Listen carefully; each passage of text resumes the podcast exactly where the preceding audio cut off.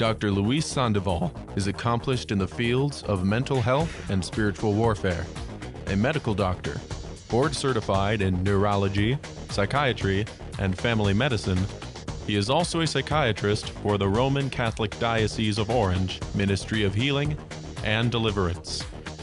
Now, Dr. Luis Sandoval. All right. Well, welcome to the Clinic Virgin Most Powerful Radio family. As always, I am your host, Dr. Luis Sandoval here. Um, and welcome to another show. Today, I think we have a great show. We're going to be talking about first steps. And first steps can mean a lot of things to a lot of different people. Um, we have to understand what it means. You know, what do you mean by first steps, Dr. Sandoval? Well, we're going to get into that. But first, let's start off with a prayer. As always, here at Virgin Most Powerful Radio, we dedicate our station to Our Lady. So I always like to start off with a Hail Mary. Hail Mary, full of grace, the Lord is with thee. Blessed art thou amongst women, and blessed is the fruit of thy womb, Jesus. Holy Mary, Mother of God, pray for us sinners, now and at the hour of our death. Amen. In the name of the Father, and of the Son, and of the Holy Spirit. Amen. Well, why are we talking about first steps? I got to tell you, I know there's lots of things that come into mind when it comes to first steps. And really, if, if nothing else, it reminds us of new beginnings. We take our first steps forward, right? Whenever we say, say that we're going to take our first steps backwards. But the idea of first steps came to me for lots of different reasons, um, different conversations that I've had with patients and families that we're going to talk about, um, and different things that happen in our lives. You know, one of the things that's really important, and some of our viewers know, is that I recently had a, uh, a newborn son. And, you know, whenever you have a newborn around, you're always kind of looking to see are they developing appropriately? Are they moving in the right direction? And everybody wants to know, oh, are they, you know, some basic things? Are they sleeping through the night when they're newborn? And then as things move forward, are they, you know, taking the appropriate milestones that babies need to take. And one of those very important ones, I was uh, reminded uh, by our, our, producer Richard, who sent me a wonderful picture of his granddaughter Sloan. Um, and she's six months old now, and she's about to take her first steps. But what's she doing before she takes her first steps? So Richard showed me this picture. And he told me, "Wow, look at this. This is what's what's happening now. Sloan is actually getting up on her own, and she's holding on to the rail." We got to remember that. This is so important because we see this picture in this beautiful baby girl um, and she's holding on to her daddy. She's holding on to something. She's going to hold on to something just to stand up. And how exciting is that for us you know? When we see a new baby when we know that um, there's a new life there and we look at these milestones why is that so exciting for us? Why do we think that's so cool why do we want to see the baby take their first steps? We don't take, you know, we don't, we don't think so much about, oh, did they take their 200th step, right? But whenever they take their first steps, are they starting to walk? Well, I think it's very metaphorical. One thing when we see it in actuality, when it's not a metaphor, it is just so cool. I don't know what it is. I, I, I, wouldn't be able to say exactly, but you know, for everybody. But for me personally, I see a baby take their first steps, and we know that that is a sign of maturity. We know that that's a sign, really, of the brain wanting to move forward, wanting to develop, and wanting to grow up. Really, at the end of the day, because and it happens so early in life. You know, we start to sit up, maybe pull ourselves up at six months, um, and hopefully, we're taking our first steps by a year old. But those first steps are so important. We see a baby take that first step and we see them wobble a little bit. And even before that, just like the picture that Richard sent me of Sloan, it, it was just so endearing, so endearing because we see the baby just starting to stand up on their own you know? And for parents this is exciting and a nightmare all at the same time because it's so exciting to see the baby get up and they're using their own strength to get up and hold themselves on a table to hold themselves on a couch to shuffle, to coast across as they're moving their hand over hand and foot over foot, and just kind of getting coordinated. You know, we see this in nature too. If you ever see a nature show and a baby's just born, you know, be it a baby calf, a baby uh, lion or something, and they start to move around, and when they're ready and their muscles start to get ready, they start to stumble a little bit, but they're moving in the right direction. I say that for parents, it's terrifying too because now you have to baby proof because now you know that as the baby's doing that and now they're moving on your on their own there's a whole lot of dangers out there. Those first steps are exciting because we know that they're developing, they're moving in the right direction. But now I want to make sure that they, as that, that coffee table that they're holding on to, boy, I better soften up those sharp edges. I better put some some uh, pillow or foam or something around so that as the baby's developing, they don't hurt themselves on these objects that we have around the house. I better cover up any of the electrical plugs and make sure that they don't put anything in there or put their fingers in there or, or, or uh, try to hurt themselves in that way. And we're aware of this. Now, notice that I say I better make the environment safe. I don't say I better get the baby to stop walking or I better get the baby to not move because that's not the, the, the way life goes. I want this baby to develop. I want them to continue to walk. I want them to continue to hold themselves up. I want them to continue to move. And they're taking these first steps. This is very, very exciting. At the same time, we got to make sure that they're safe. You know, I think of this because I think of a lot of families that have come to me recently um, with problems with their, not so much for themselves, you know, sometimes it's moms and dads. And what they come to me for is they don't necessarily worry about how am I doing, but they worry about their kids. And some of these kids are adults. Some of them, they say, you know, I worry because my kid got into drugs and I don't know how to help them out or I worry because my kid is still living at home and they don't seem to be maturing the way they're supposed to. Maybe they're in their 20s and it doesn't seem like they're trying to get a job. It seems like they're very comfortable. I'm worried that they're not taking those first steps. And how do we help them out? We're going to talk about that a little bit later in the show. But always bringing this back to our Catholic faith and knowing how do we do that, we got to take a step back and look at well, what does the faith tell us about this? What does the faith tell us about taking first steps and maturing and moving forward in life. So we are in the by the time you hear this, this will be the second week of Advent.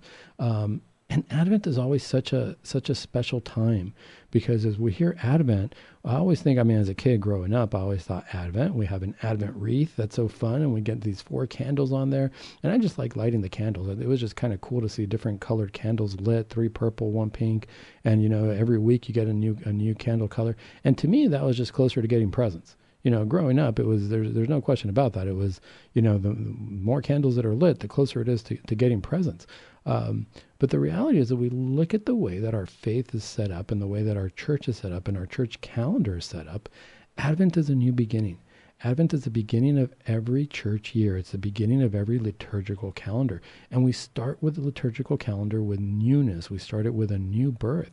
We start with Advent leading up to preparing for the incarnation. We're preparing for the birth of Christ. This is very, very important. And we need to think about this. How does this relate to my own life? Right? Because as we start Advent, it's new life, it's a new season. And how does this relate to my own life? Well, one of the important things that we got to look at Advent is that Advent happens every year, right? It's a cycle. We talk about the church calendar, it has a beginning and an end, and it starts over every time. Why is that important to us? Because we're going to get multiple chances every time. You know, when we see a baby take their first steps, we think that was it, that was their first step. And you hear a lot of parents, I hear a lot of parents lament, you know, I was too busy working, I was too busy doing other things. I didn't pay attention, I didn't get a chance to see my kid do their firsts. I wasn't there when they took their first steps or when they said their first word or when they did these things. And I can never get that back. And that's true. You know, once a baby takes their first steps, that was it. That was their first steps. Once they say their first word, that's pretty much it. They've said their first word. If you were there, you know, um, that's great. It's such an exciting time. It's great to see those first steps. If you weren't there, the reactions are going to be different. Now, some parents will say, like I was saying before, I feel so guilty because I should have been there. I should have been there to see these first steps take place. Now, remember, sometimes it's the baby's first step, but if you're a parent and you're there, it's going to be the first time you see them take their first step. So it might not be their first step, but let's say that you are an involved parent, and let's say that, gosh, we all have to work. And let's say that you weren't there when the baby took their first step or said their first word. Is that necessarily the worst thing in the world? No, not necessarily. Because as long as you get home and you're paying attention to your child and you're there for them and you're taking care of them, you're going to see them take a step, and, you're, and that's going to be the first time you see it. So it's not necessarily the worst thing in the world. Um, if you didn't, if you as a parent didn't get to see it, I know parents feel a lot guilty about that sometimes. But then, if you do feel guilty, I wouldn't say that that's a time to shame yourself. It's a time to ask yourself, well, is there something I'm doing? Is it not enough for me to see their next first step? You know, babies' first steps are always exciting. But if I'm not there, then guess what? Maybe I got to take a first step towards maybe paying more attention to my child? Am I using my time correctly? Am I uh, um, paying too much attention to work? This is one way we can work in our personal first steps as we move forward. I know that for Richard, it's going to be exciting to see Sloan not just stand up and hold herself on a guardrail, but eventually take that first step with her foot and, and try to move forward.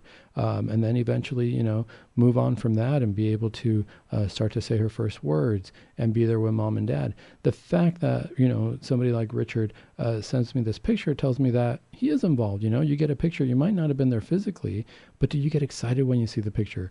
Are you excited to go see the child again? Um, as a parent, are you excited to be there for your child?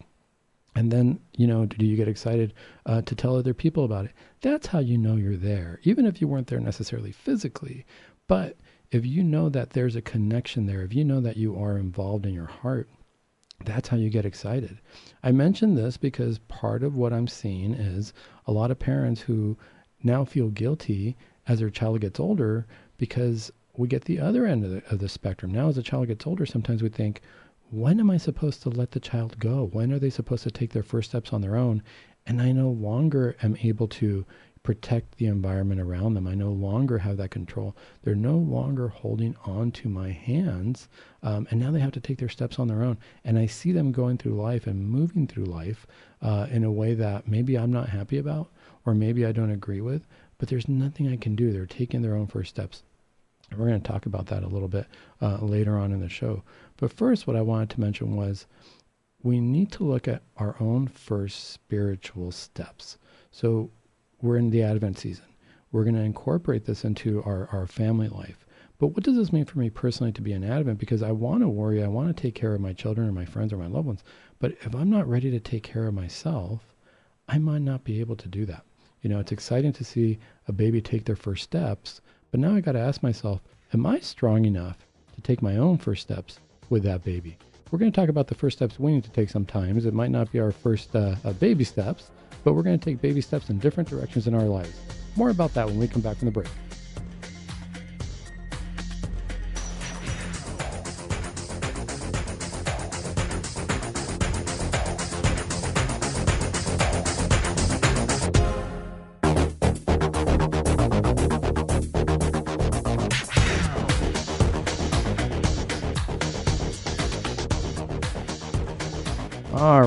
Welcome back to the clinic here at Virgin Most Powerful Radio. Um, as always, we th- like to thank our listeners, and I always like to remind you if you have any questions or you have any thoughts for future shows, please let us know. I do have an email address that you can reach me at, and that email address is dr.sandoval, at gmail.com. Uh, that's Dr. Sandoval, VMPR at gmail.com. There is a dot after the dr. Um, and if you have any questions or you have any uh, inquiries, please let me know. I'd be more than happy to address them. If I don't get back to you right away, you know, it might take a little while just as we shuffle through stuff. But also let me know where you're writing from. And if you want your story to be incorporated in one of our shows, be more than happy to do that. Today we are talking about Advent and we're talking about first steps in our lives.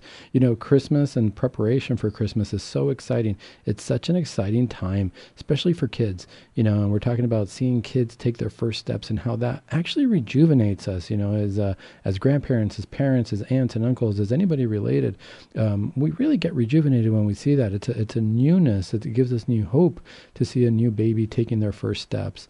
Um, you know, and in our Advent cycle, what we got to remember is that the church really allows us to take our first steps every year and our first steps towards Christ.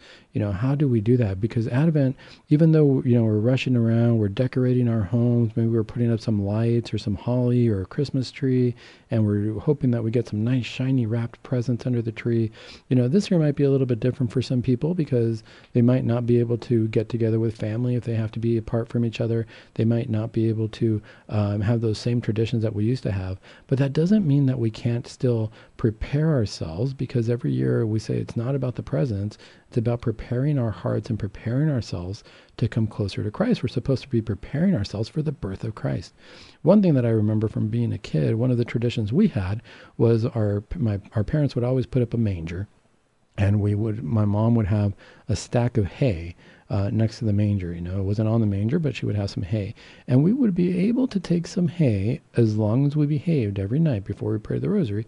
And we would put a little piece of hay on baby Jesus' bed. And as kids, we knew in our in our in our household that we were building Jesus' bed, that we were building his little crib, his manger. But the way we were building that is we were building it with our good acts. you know, we were taking those first steps. These, this is me remembering taking first steps towards Christ at Christmas, if you will. Um, that our mom said, you know, if you didn't behave, you're not going to be able to put that piece of hay. That happened to me once. Let's just say it only happened to me once. And I don't remember exactly what I did, but I do remember the feeling of not being able to put a piece of hay down. And boy, that hurt more than anything else. I wasn't able to go take that step towards Christ and put a piece of hay on his bed, and that was painful. But I knew that it was something I did. I probably deserved it. I'm sure I did. I probably got in a fight with one of my sisters or something. Um, but the memory is there. The memory of putting that down, making sure that I'm building Christ's bed. Yeah, that was in a manger, but I think we got to do that in our hearts every day. I think as we look forward and we do good deeds, um, it's like putting a little piece of hay in, in, in, our hearts for Christ to lay in as as we're waiting for Him to be born uh, at Christmas time. You know, but this is one of the important things we've got to remember. As I was talking to Richard about how he felt about his granddaughter and you know her being able to stand up on her own now at, at six months he reminded me, he said, you know, gosh, as she's doing that, her dad will just put his hands out and she will reach out and grab one hand and then reach out and grab the other hand and just pull herself up. What a beautiful picture, right? As a baby's moving up, moving forward, we got to remember we talked about the, the child putting their hands on a table, putting their hands on a couch or whatever is around them to help pull themselves up. But then there's something very special when we see the parent putting their hands out and the child doing that what's happening in this picture?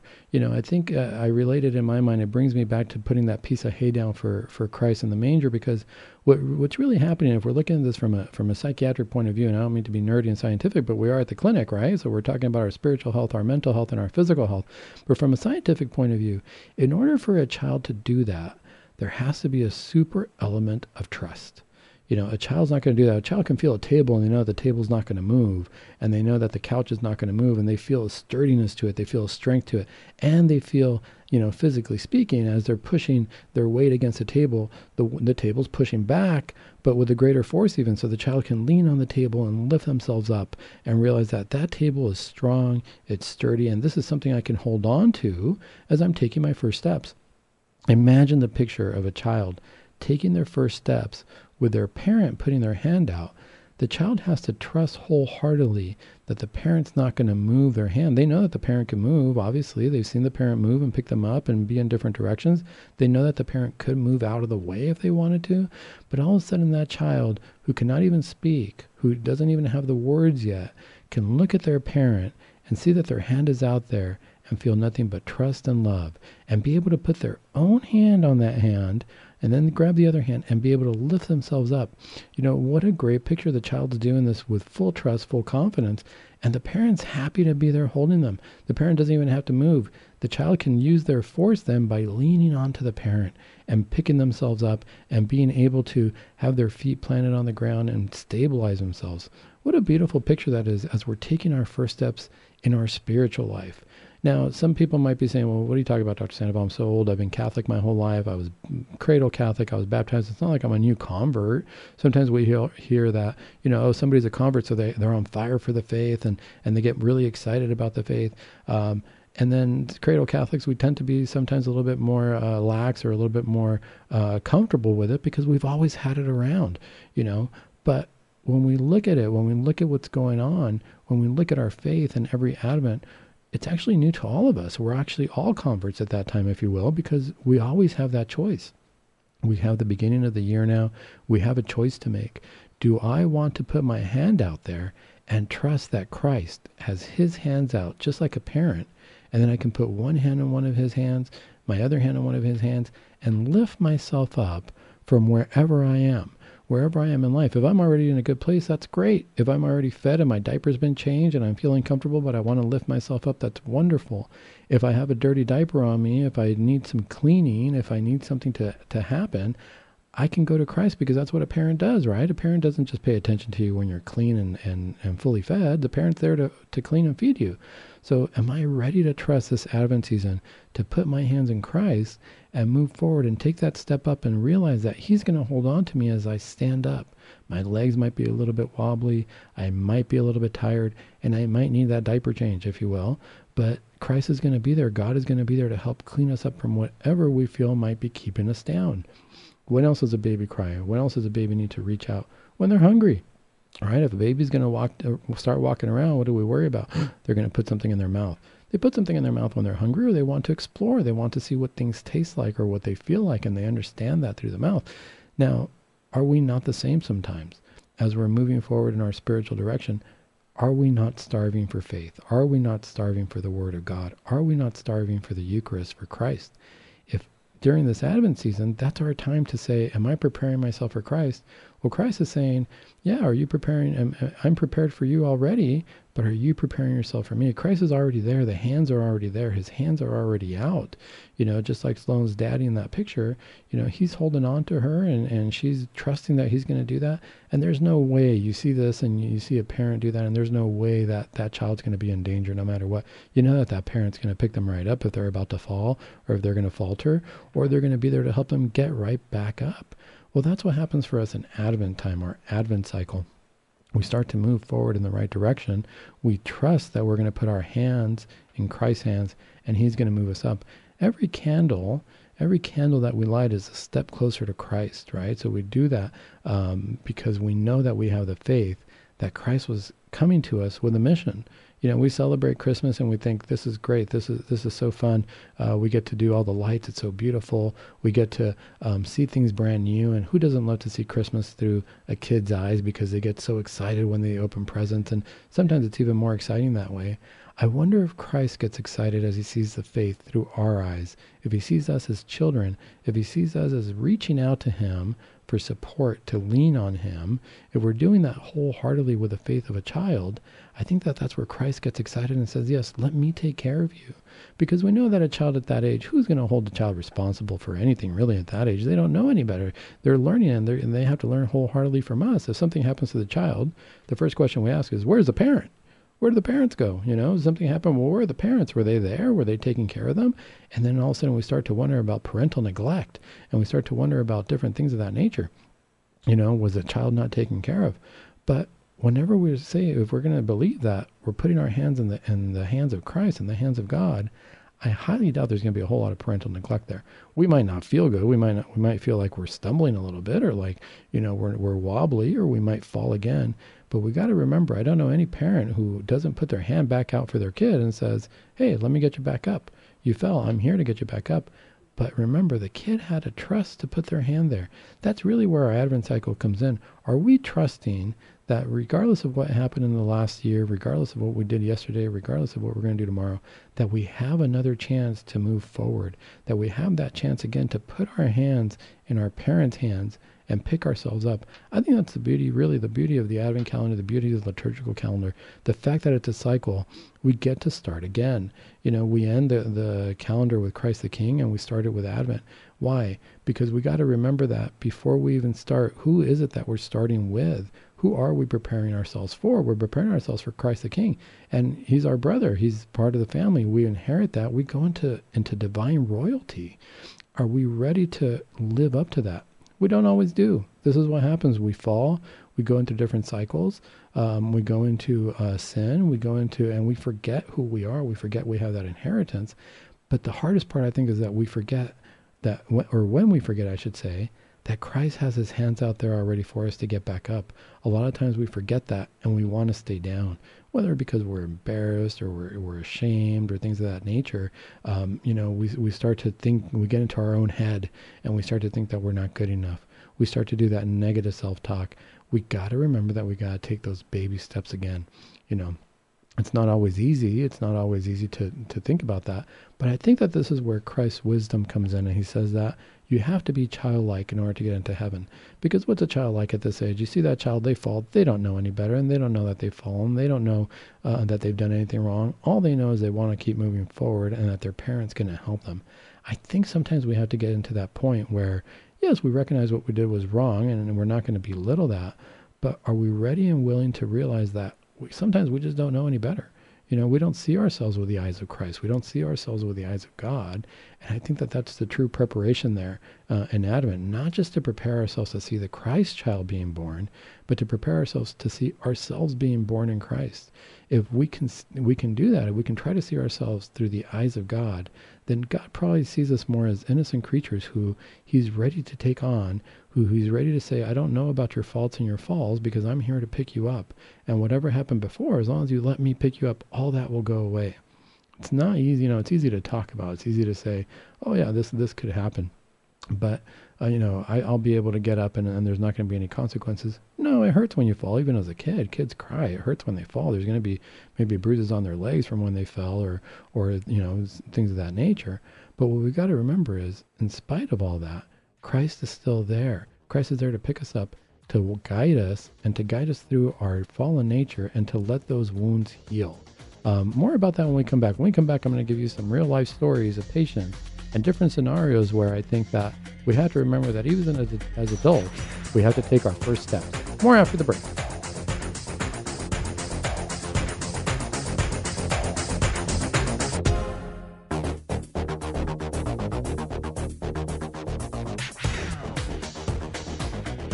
All right. Well, welcome back to the clinic here at Virgin Most Powerful Radio. As always, we love to have you hearing our show. Hopefully, um, you enjoy the topics you're hearing.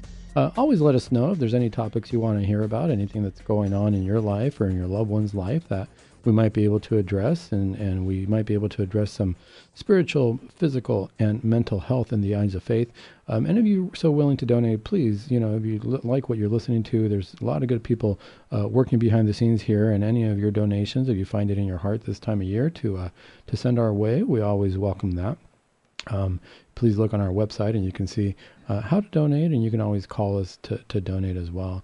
Today, we're talking about Advent, we're talking about first steps and moving forward, not just physically as we see uh, ourselves moving forwards and taking our first steps when we're, when we're children, but really our first spiritual steps is what it comes down to because we can't deny that it's all linked. You know, as we move on in life, I already took my first steps as a child, but I'm still taking steps every day, uh, physically and spiritually, um, and it's all linked. I always say our physical, mental, uh, and, and, spiritual selves are happening at the same time. Sometimes we like to separate them, but they're happening at the same time. If I'm taking steps in the right direction, if I'm taking steps going uh, uh, to good places in life, then guess what? I'm taking spiritual steps as well. If I'm taking steps to go into negative places, places of ill repute, places that I know are not going to build me, I'm taking spiritual steps in that direction too. I mention this because most of the time, what I get is a lot of grieving parents who worry about what their children are doing. Um, and these are adult children. I'm not even talking about, you know, newborns or, or, elementary school. I'm talking about, you know, parents later on in life who are now looking at their children in their 20s, 30s, even 40s, and they feel like their, their children are just in a bad direction. But as parents, we never stop being parents. It doesn't matter how old our children are. You know, it's an interesting dynamic. We're always, you know, our parents are our parents no matter how old we are. And, and when we're in our parents' presence, it's normal to feel like kids again. You know, a lot of people during the holidays don't like to go back home because they say, "Oh, my dad's always doing this, and I always feel like I'm, you know, seven years old again." And you know, the parents are the same. You know, even if the parents are older, and they say, "Oh, my kids come home for the holidays, but boy, they're old and they're, they still haven't figured it out, and I need to tell them what to do." You know, it's not necessarily a bad thing. We got to ask ourselves, where does that come from? What it really comes from is that the relationship from parent and child never changes. You know, we can we can look at that no matter how old we are the parents are the parents, the children are the children, and that's the relationship that we have. And we're going to affect each other in that way our whole lives. It's really a supernatural relationship that we have, not just physical, where how we relate to each other will always be parent and child. Hopefully, it's a healthy relationship where as the parents get older, they realize that the children have to make their own decisions and that they hopefully are there just to guide them and not necessarily try to run their life. And at the same time, from the child's perspective, hopefully they realize that the parents have gone before them and they respect the fact that if the parents are telling them something, there's probably a good reason for that. There's probably there's the voice of experience, as we say, um, and whatever our parents are telling us, uh, whether we like to hear it or not, probably has some grain of salt and a grain of truth. It's important to decipher that. But why do I mention this? Because a lot of times parents worry about their kids, and I've had some serious some cases where yeah they had every right to, you know, their children. Uh, there's one case where a child got into drugs. Uh, she was a, a, young lady and she got into drugs. She was in her 20s, now in her mid 30s, and due to the drug use, not only did she get into drugs, but she became homeless. You know, she started following these drugs so much that she became homeless, and her mom uh, was always worried about her, always trying to find her, always trying to track her down to see where she was. Um, and she didn't know what to do. And she said, You know, I don't understand. What am I supposed to do for, for my daughter now? She's out there, she's homeless. I feel helpless. I'm her mom. I feel like I should do something. I feel like I'm responsible for her. And every day of my life, I think about her. Every day, you know, my child is lost. She said, It's, it's almost like, even though she made these, um, these choices herself. She chose to do drugs. She chose to become homeless at that point. Um, you know, and we can look at it as a mental illness. A lot of times people have issues where they say, you know, drug use, they're 100% responsible. Other people will argue it's a mental illness. I'd say it's a little bit of both. There is some mental illness to addiction, uh, but there also is a sense of responsibility because if the person doesn't want to stop using drugs, nobody can stop them. Um, but at the same time, this mom was telling me, you know, even though she's done this and, and she has choices to make, I feel like somebody's kidnapped her. I feel like she's being guided by something different. I feel like the steps she's taking are not her own. She's not, she, this is not my daughter. She would not move in that direction. And she asked me at one point, she said, Do you think that she's being driven by demons or she's demonically influenced? I said, you know, I don't know. I haven't met her. I can't say for sure. I would I would never make an evaluation like that for somebody without finding out where they're at, without talking to them first, without getting firsthand knowledge. Um, but is that a possibility? Sure, of course. You know, if we're going to look at the spiritual world, how do we know which way we're moving, which which direction we're moving in? If I'm going to allow myself to have drugs in my system or to put a needle in myself and allow myself to be injected with something like heroin or methamphetamine or whatever it is I want to inject in my veins, um, what's to say that spiritually I'm not allowing other things to come in? What's to say that I'm not allowing for negative influences in my life. What's to say that I'm taking the steps? You know, that is a step. If I'm gonna if I'm gonna use drugs, that's kind of that's a step in the wrong direction. Easy to say. And what's to say that I'm not allowing uh, with my step uh, something else to come in and take over and start making decisions for me or play with my mind. I'm not thinking clearly now. We know that by the action of sin alone, uh, we don't think clearly. This is where we see that the spiritual world, of course, is linked to the mind. You know, why is it, and, and the physical world, why is it that if I take a physical action and in the spiritual world it's negative, all of a sudden in my mental world I can't think clearly? It's all linked together. and what starts to happen to us? we can start to regress. We can start acting like little kids. We can start going back to pretending we're six months old, a year old, and we and we need to restart taking those first steps. You know, and that's okay. The reason I say that's okay is because we have to recognize that if we made these decisions, of course there's redemption for us. Of course we can make the choice to come back to Christ. Remember, Christ's hands are always there, and Advent season reminds us of that. It's a brand new uh, time for us to reach out our hands to Christ and to reach out for the newborn Christ. He comes to us as a newborn. He comes to us very innocuous, very very gentle. You know, Christ doesn't come to us when uh, for Christmas time as as the judge, right? We see that at the end of the year. Why is that? Because when we start with Christ, we have to start with Christ. We have to present ourselves to the babe. We have to present ourselves to the baby child and we have to grow with the baby child. We have to take our first steps just as Christ takes his first steps. Even if we are in the midst of drugs or homelessness or something along those lines, um, we have to be able to present ourselves and realize that Christ is not that intimidating. But you know what? Once we've walked the year, once we've walked that calendar year, we start with Advent, we end with Christ the King, which shows us that the child has matured. Not only has the child been born at Christmas time, but by the end of the year, he is now a mature, grown man, and he's assumed his rightful role as king. Are we walking with him and recognizing that? Because if we are, it doesn't mean that we're not going to fall. It means that I have to recognize who I'm dealing with. And I realize that at first I'm going to take my baby steps, and Christ allows me to do that. But then by the end of the year, I better be mature enough to deal with the king. I better be ready to say, yes, I have a certain responsibility, but you are the king. And ultimately, I throw myself at the mercy of the court. And hopefully, God's mercy will be there, or hopefully, we will recognize God's mercy because God's mercy is always there. We need to recognize that. Have we taken the steps to do that? One of the problems is that we regress. Um, you know, for that lady, I hope that her daughter ends up being okay. I hope that someday she decides to stop using drugs and get some help and, and not be homeless and, and move forward in that direction for her. But we pray for her because at the end of the day, even if she's not taking those steps, sometimes we can ask Christ to take help her recognize those steps or to help her reach out that hand to him. there was another case that was important because you know that's an extreme case. It's very obvious if my daughter, my son, my loved one is doing drugs and they're homeless. It's a very very obvious case. But what about the more subtle cases?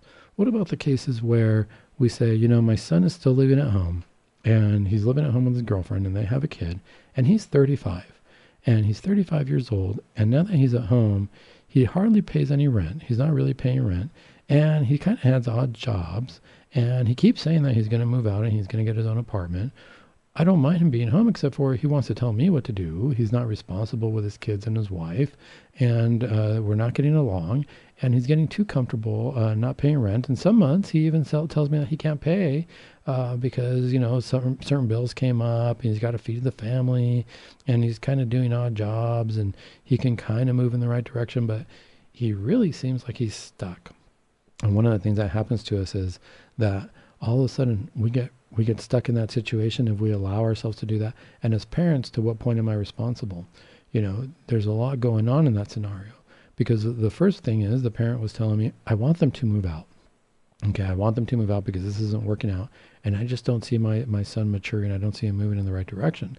So this is the hard part. This is where it gets hard for us as parents. And we say, okay, well, did you set any ground rules?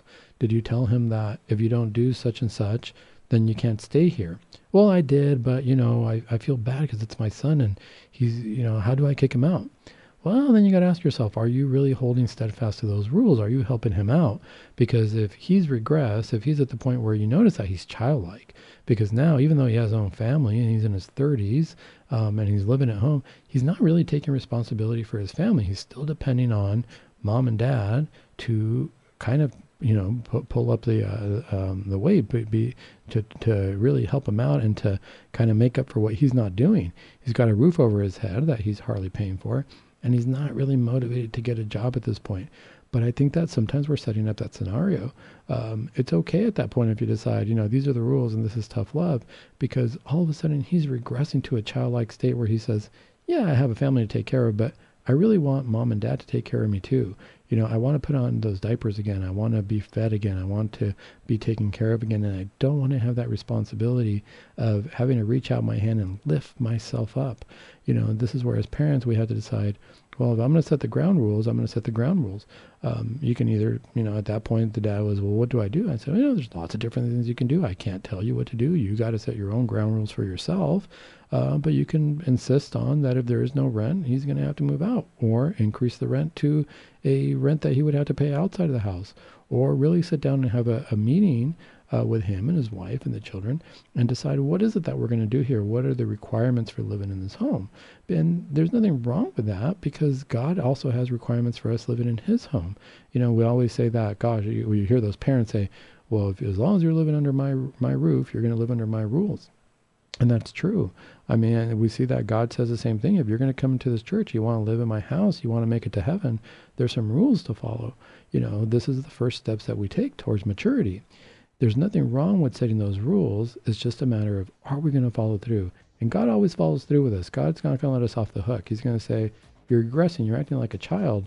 You got to get back up on your feet. My hands are here, but you got to make that effort to reach out to each hand and realize, I will support you. More about that when we come back.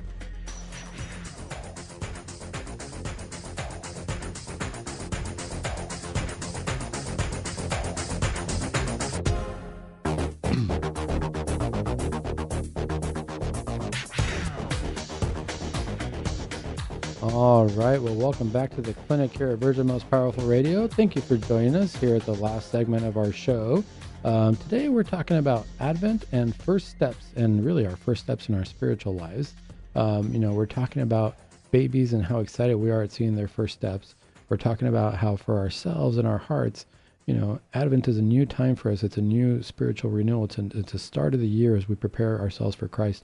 And we can start taking our first steps to Christ sometimes. And we say first steps not because we haven't tried them before, but because every step can be new. And God makes every step new. You know, if, you, if we uh, talk about this and we look at it from biblical perspectives, I always like to look at the Bible verses um, and see what does the Bible really say about taking steps. And really, Jesus said, you know, what's the first thing Jesus said to his apostles as he saw them there uh, fishing? He said, follow me. And we understand that if somebody tells us, follow me, it means we have to move in that direction. And as human beings, the way we move is by walking. You know, oh, okay, fine, all things aside, we can talk about cars and planes and trains and all these different things. But the reality is, at the most basic, if I'm going to move from one place to another, I have to use my feet. If I'm going to get somewhere, I have to take steps, and I got to take that first step in that direction, in, in the right direction, in the direction of where I want to go. Um, you know, first thing I need to decide myself, what's my goal? Where am I headed? You know, and but before I even do that, before I know where I'm headed, I got to look at where am I at in life? Because if I want to get to a certain goal, but I don't look at exactly where I am in life, how am I going to know the direction I need to move my feet in? You know, that's what that's something we need to ask ourselves. But if we look at the Bible, there's some great Bible verses about taking steps. Um, and we look at the book of Psalms in chapter uh, uh, Psalm 119, uh, verse 133, it says, Establish my footsteps in your word, and do not let any iniquity have dominion over me. I was talking about that a little bit. You notice that if we break down this verse, we look at it from a from a mental health perspective. Um, I'm asking somebody else to establish my footsteps in your word. So I'm not even saying that I want to establish my own footsteps. I want somebody else to guide me. And that takes me right back to that. It takes me right back to the child reaching out to the parent's hands. Because once we reach out to our parents' hands and we're six months old and we're seven months old and we want to take those first steps, I can move forward. But now it's up to my parents to actually kind of walk backward a little bit and guide my steps. We're asking God, and we look at Psalms, uh, you know, King David is saying, asking God, please establish my footsteps. I'm going to take those steps, but establish them, guide me in your word. So let me know that I'm moving in the right direction this Advent season. Let me know I'm putting, I'm going to put my hands out there, but I need you to guide my footsteps. And the next part is very important because it says, and do not let any iniquity have dominion over me. Even then, we realize that we can be vulnerable to dominion by iniquities. In other words, in today's world, we say influenced by the dark side or by demons or by spirit, evil spirits. We can be influenced to that by that. We can have dominion or we can allow them to have dominion over us. But we're asking God as we take our first steps, guide me in the right direction. I'm going to let you guide me because if I start to take those first steps on my own, I might not be able to do it right. I might not be able to do it in the right direction. I might start to regress and allow other things to enter that I shouldn't allow to enter. Even the Bible tells us about these steps. King David reminds us that we have to ask God to guide our steps in the right direction. There's another uh, Bible passage, uh, also from Psalms, um, that says, uh, Psalm, Psalm 40, verse 2, He brought me up out of the pit of destruction, out of the miry clay, and He set my feet upon a rock, making my footsteps firm. So first we, we ask God to establish our steps, and this is the part where we trust. This is the part where a child trusts their parents and says, move my steps in the right direction. L- allow my first steps to be on rock, on a firm ground. Because why? If I do that, if I take my steps on the firm ground, I'm not going to fall, and I'm going to keep moving forward. If anybody's ever been to the beach and you know that you're walking on sand, sand is shifty. You try to walk on sand, you try to, you know, people use it to train to run on because it's very, very hard to move on sand. But if you set my steps, my footsteps on something firm, and this says on a rock, right? Christ tells us about establishing our faith not on sand but on rock. Um, we know that the rock's not going to move. And because the rock doesn't move, not only do I not fall, but I can take, I have good grip, I have an excellent direction, and I have excellent support under me to take my step in the next direction. So it just builds on itself. When we allow ourselves to trust in God and to let Him move our steps in the right direction, we're not going to fall into the drugs. We're not going to fall into that regression because it's not going to allow us. Our grip is so strong that the next step has to be in the right direction. Whenever we look back, whenever we decide to step in a little bit of a sandpit, that's when we start to shuffle. That's when our steps fall out from beneath us and we can no longer see that Advent light, that Advent candle, that preparation. I can't prepare for Christ because I'm too busy trying to get out of my own sound trap. Once I get onto the rock, once I establish myself in God and, and in His Word, then all of a sudden, guess what? I can start moving in the right direction. I can start recognizing spiritually that regardless of what's going on around me, regardless of what's happening to my children, I'm going to start having faith in my own steps and guess what? That's going to bring my children up if they so choose to. That's going to allow them to move in the right direction as well. You know, it's interesting when we think about walking because nowadays in society we don't like to walk. We like to drive. We like to uh, take a plane. We, like, we need something quick to get us from one place to another. But when we walk, we really have to prepare because if I'm going to go on a long walk, sometimes we call it a journey, right? Our journey to Christ. If I'm going to go on a long walk, I have to prepare myself. I'm going to take those first steps, but I also have to prepare myself in my heart. As I was putting those pieces of hay down for Jesus' bed, it's kind of like saying, if I'm going to take a big journey, I better start making sure that I have a lunch sack. I better have some food, maybe a walking stick, maybe really good shoes, right? So I'd use those pieces of hay to start to prepare my heart in different ways. Those pieces of hay on baby Jesus' bed are a reminder that in my heart, I better have certain things for the journey, like look on the virtues, follow the sacraments. What are the commandments that I'm following? Those are really the, the, the tools that I need for this journey. You know, those the following the, the having the sacraments is like having a good set of shoes, right? Having virtues uh, in my heart and following the virtues is like having a good walking stick, something to lean on. We got to remember that as we're taking our first steps to Christ, Christ is going to be there to help us. He's going to get us out of these situations, but we also have to prepare ourselves with the right tools. You know, there's another one um, that I was talking about before about how when we take those steps, when we see a child take those steps, we get excited. We see that the child's moving in that direction and we want to help them out. We want to prepare the way. We want to guide them. We want to make sure that everything's taken care of, that there's no dangerous corners on the furniture and things of that nature. Same thing has to happen to Christ. He's seeing us take our first steps this Advent season as we're thinking about Christmas and preparing our hearts for Christ to be born. God has to get excited and see us take that first step and say, wow, okay, let's start preparing. You're going to take those first steps. I'm going to start guarding you. I'm going to start making sure that those sharp edges on the furniture are taken care of, that you're not going to fall and hurt yourself, and that you're going to be moved in the right direction. I'm going to move my hands in the right direction so that you can guide your steps. The path might look scary, but as long as you're holding on to my hands, it's not going to be that scary. There's a beautiful, beautiful passage in the book of Job, uh, chapter 14, verse uh, 16, um, where it says, For now you number my steps, you do not observe my sin. And that's what I mean by as we fall and as we fall into sin, I don't know that Christ is going to focus on that as much, so much as much as he's going to focus on the numbered steps. He says, For now you number my steps. Why would God number our steps? Why would he count them? Because what he's counting is how many steps have we taken towards him? I think the more steps that we take towards Christ, he's not going to observe as many sins. That's where it looks at God puts his mercy on that and says, How much do you desire me? How many steps are you taking towards me? Yes, I know that you've fallen. I know that you're a sinner. We're all sinners. It's going to happen. We're all faced with temptations, and sometimes we're going to fall, and sometimes we're going to rise out of them. But God is going to look at how many more times do we rise than that we fall? How many number of steps have we taken towards Him? You know, there's four weeks of Advent, there's four candles that we light, and it gets exciting. We get excited about Christmas. It's such a fun time uh, in our hearts. And why do we talk about the Christmas spirit? Why do we talk about you know oh you see sometimes even you see in the old movies where they say oh you know i wouldn't normally do this but it's christmas time so i'll let this pass. Or my shop's about to close. No really i need to get in there. I need to get this present for my mom. It's all she's ever wanted. Oh no oh, fine it's christmas. Come on in. Why do we say that? Why do we make this exception about it's christmas or there's a christmas spirit or or you know tis the season to be jolly? Why are we supposed to be so happy the reality is because what it comes down to is the happiness in our hearts comes from taking those first steps to Christ. Why? Because I think that that's a reflection of how happy God is looking at us take our first steps. Just like the parents holding on, just like Sloan with her daddy and with Richard, her granddaddy, you know, holding on to those hands and moving forward. How much joy is there in the parent? You know, how exciting is it to see a baby take those first steps? I think when Christ and God sees us take our very first steps, when heaven looks at us and says, Wow, you're taking those first steps towards heaven, and we know it's not easy. You got to get up, you got to get up off the floor. But how exciting is that for them as this Christmas season we prepare ourselves? I think that's where the true joy of Christmas comes in. It's not so much that I'm so happy because it's Christmas. I think it's a reflection of God's joy in us as we prepare ourselves during the Advent season.